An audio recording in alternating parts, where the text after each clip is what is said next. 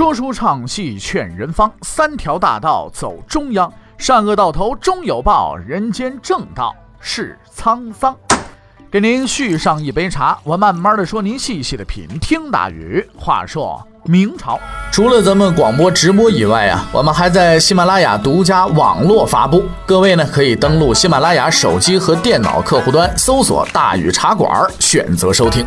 上期节目咱们说到哪儿啊？咱们说到诡计多端，王守仁轻取南昌，回军洪都，朱宸濠驻军鄱阳。正德十四年，公元一五一九年七月二十三。宁王朱宸濠率军自安庆撤退，抵达鄱阳湖西边的黄家渡。他将在这里第一次面对那个曾经从自己手里溜走的对手王守仁。宁王可就要来了，自己部队那两把刷子，别人不知道，属下们可是心知肚明啊。于是呢，纷纷建议啊，调土垒石，加固城防。可是王守仁呢，却似乎并不担心城墙厚度的问题，因为他呀。也并不打算防守。王守仁怎么说啊？王守仁这么说：敌军虽众，但攻城不利，士气不振。我军已断其后路，且以大义之军讨不义之敌，天意助我，望诸位同心，以锐兵破敌，必可一举荡平。到此为止吧，朱宸濠啊！为了自己的野心和欲望，你已经杀死了太多无辜的人，这一切应该结束了。就在宁王抵达鄱阳湖黄家渡的同一天，王守仁也带领军队主力赶到了这里，在对岸扎营，准备最后的战斗。至正二十三年，朱元璋与平生最大的宿敌陈友谅在鄱阳湖决一死战，大获全胜，扫清了夺取天下之路上的最大障碍。一百五十二年之后，当年曾经激战三十六天、火光滔天、沉尸无数的鄱阳湖，又一次即将成为决战的舞台。一百年前两个人的那次大战，最终决定了天下的归属和无数人的命运。这一次，似乎也是一样的。但与之前那次不同的是，这一次确实是一场正义和邪恶的战争，因为双方的交战的目的。和意志是不一样的，一个呢是为了权势和地位，而另一个是为了挽救无数无辜者的生命。决战即将开始了，那我们就得先介绍一下双方的出场队员啊，因为这也实在是两套十分有意思的阵容。呃，朱宸濠方面呢，总司令是朱宸濠，哎，先锋官零十一，这是一强盗啊。中军呢是闵二十四，这是一海海匪啊。后军接应吴十三是个强盗，王伦是个降官啊。参谋呢是李世石、刘养正，这是朱宸濠这边。王守仁这边呢，总司令王守仁，先锋官武文定，这是吉安知府。中军戴德儒，临江知府，行巡赣州知府啊等等。后军呢是胡耀元是个通判，呃，徐文英呢是个推官，王冕呢是个知县。如果你还在等待什么名将了出场，那失望了。一百多年前奋战于此的什么徐达、常遇春、张定边等人，早已经成为传说中的人物了。参加这次战役的，除了王守仁之外，其余的大多没什么名气。再说明一下啊，以上列出的这些名字，你全都不用记，因为他们大多数都没什么露脸的机会，因为这摆个造型是吧？哎，摆个 pose，然后亮亮身份就完事儿。总结双方将领的身份阵型，对阵形势大致可以这么概括：叫流氓强盗对书生文官。这玩意儿也没办法，事情发生的太过突然了，双方都是仓促上阵，能拿出手的人才啊实在不多，只能啊就这么凑合着用。所以大伙儿你也多多原谅，是吧？但是这场鄱阳湖之战虽然没有一百年前的将星云集、波澜壮阔，但是呢却更有意思。为什么更有意思呢？因为双方啊，除了阵容比较搞笑之外，两方面军队也包含一共同的特点。什么特点呢？就是手底下这帮人呐，流氓居多。哎，其实呢，这也是中国历史中啊一个十分值得研究的问题。之前咱们介绍过，由于时间比较紧张，双方招兵的时候啊都没有经过什么审核。哎，军队中呢有大量的流氓强盗。但是这不仅仅是他们这两支军队的特色，你如果分析一下史料，你就会发现一个有趣的历史普遍现象，就是军队流氓化或者流氓军队化。在春秋时期啊，参军打仗曾经是贵族的专利。那年头将领啊得自备武器装备，哎，打得起仗的人也不多，所以士兵的素质都比较高。可是随着战争规模越来越大呢，死的人速度也越来越快了，那靠自愿呢已经是不行了。平民甚至囚犯呢也都被编到队伍里去了。之后就出现了常备军和雇佣军。到了唐宋时期呢，国家常备军制度啊逐渐完善。比如说宋朝啊，长期养兵花费大量的财物。却经常被打得落花流水，原因之一呢就是军队体制问题。那时候也没什么咱们现在讲的军属优待、参军光荣这些政策没有，一旦参了军呢，几乎就是终身职业，也没有说像咱们现在转业退伍这么一说。啊，君不见《水浒传》中犯人犯了罪，动不动就是赤字啊，充军几百里，可见那时候当兵啊不是个好工作，不像现在，现在光荣，你知道吧？哎，全民的那是我们的榜样，是吧？所以，出于前途考虑呢，当时的有志青年们呢，基本都去读书当官。军队里边呢，游手好闲、想混碗饭吃的地痞流氓呢，也就越来越多了。这帮子人打仗不怎么地，但是欺负老百姓，个顶个的有本事，而且还不听指挥。你说就这样的军队，战斗力你能指望他什么呀？你比如说有一次吧。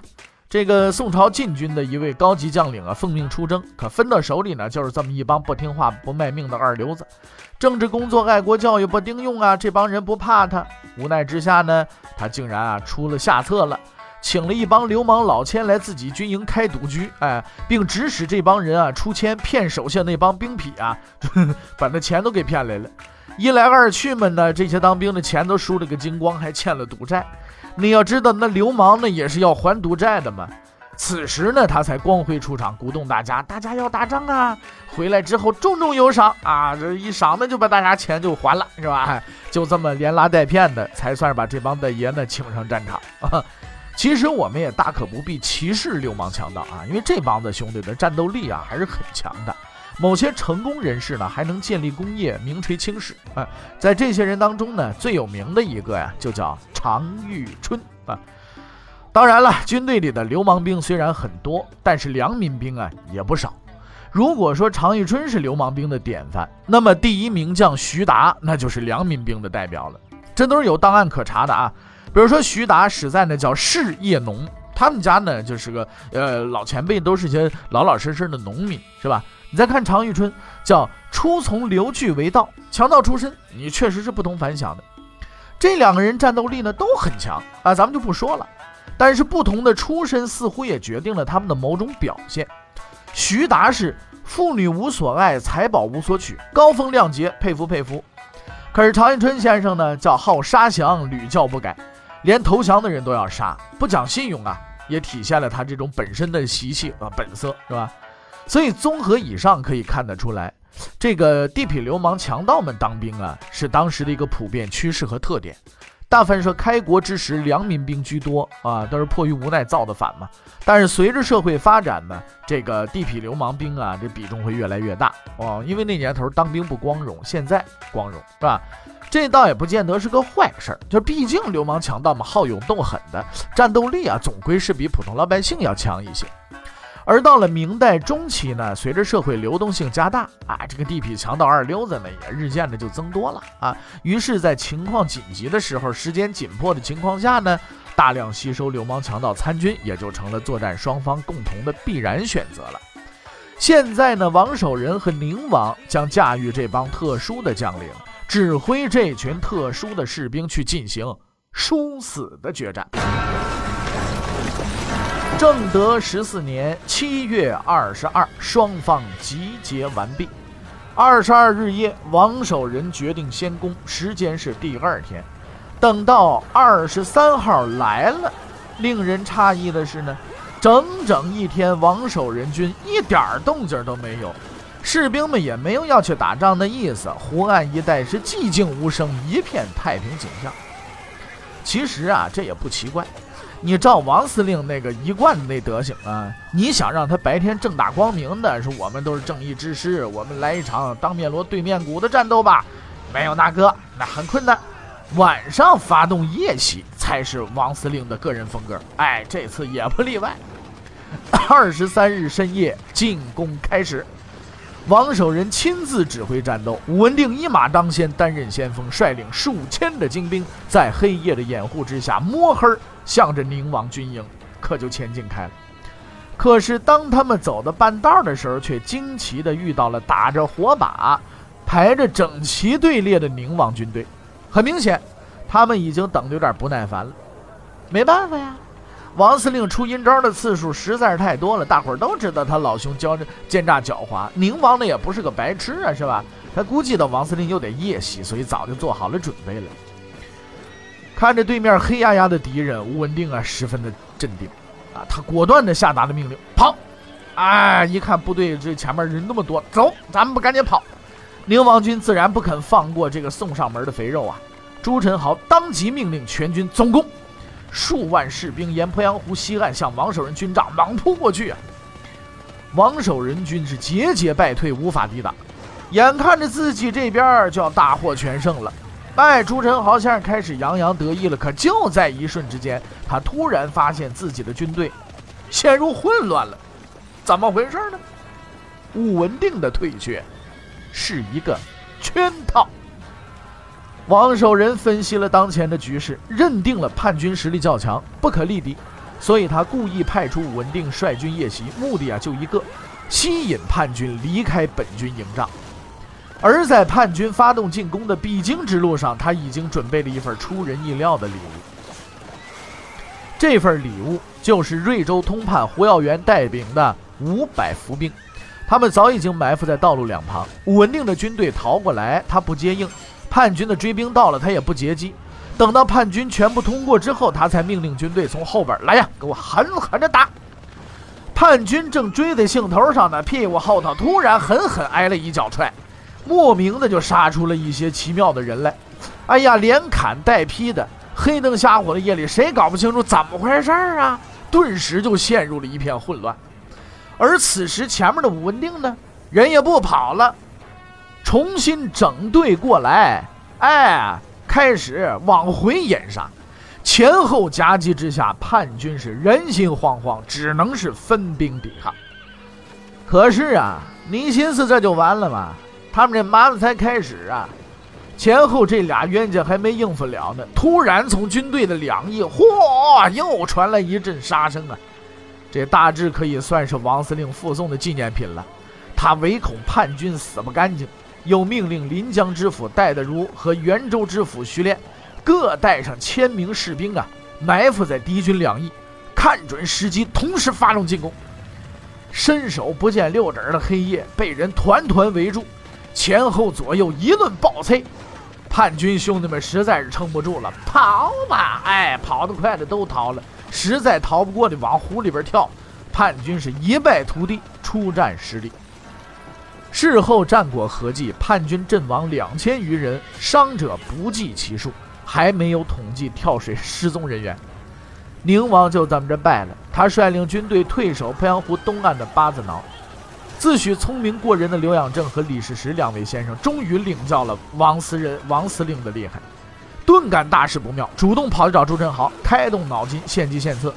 这次他们提出的建议是：咱们先撤退得了。可是，一贯对这二位蹩脚军师言听计从的朱宸濠呢，却拒绝了。朱宸濠说：“我不会逃的。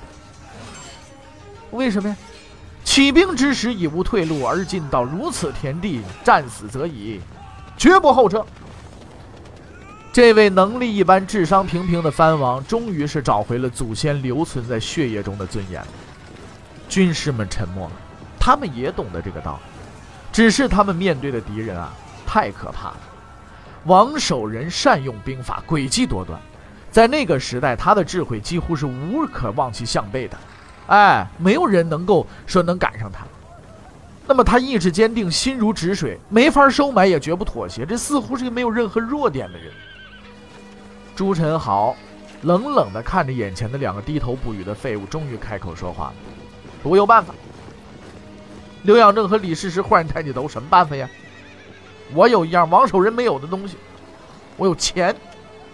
哎，王守仁招兵的秘诀是开空头支票，所谓平叛之后高官厚禄，仅此而已。朱宸濠那不一样，那给的都是现金啊，真金白银的给啊，对吧？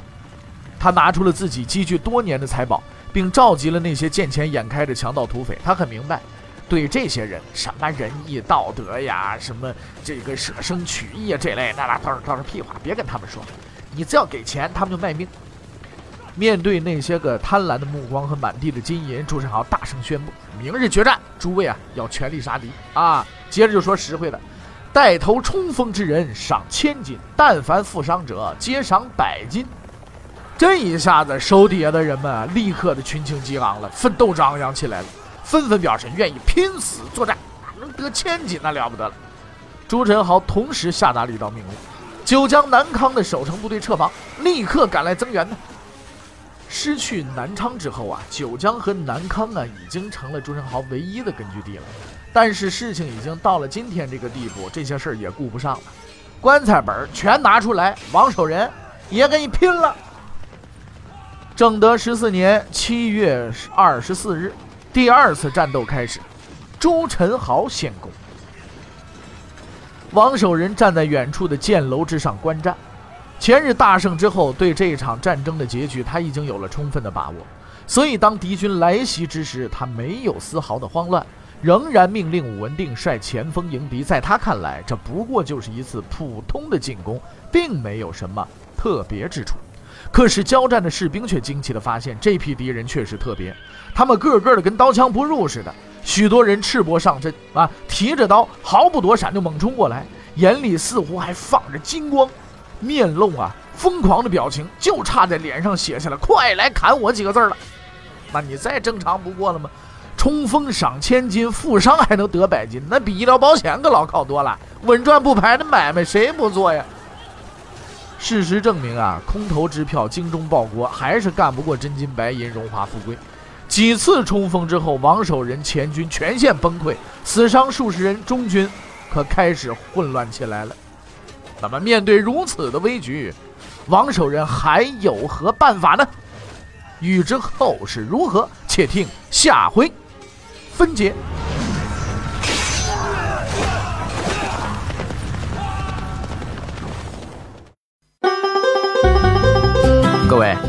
你想跟大禹交流吗？你想跟大禹辩论吗？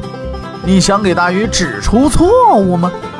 来微信吧，微信搜索订阅号“大禹茶馆”，哎，就能实现了。记住啊，宇是宇宙的宇。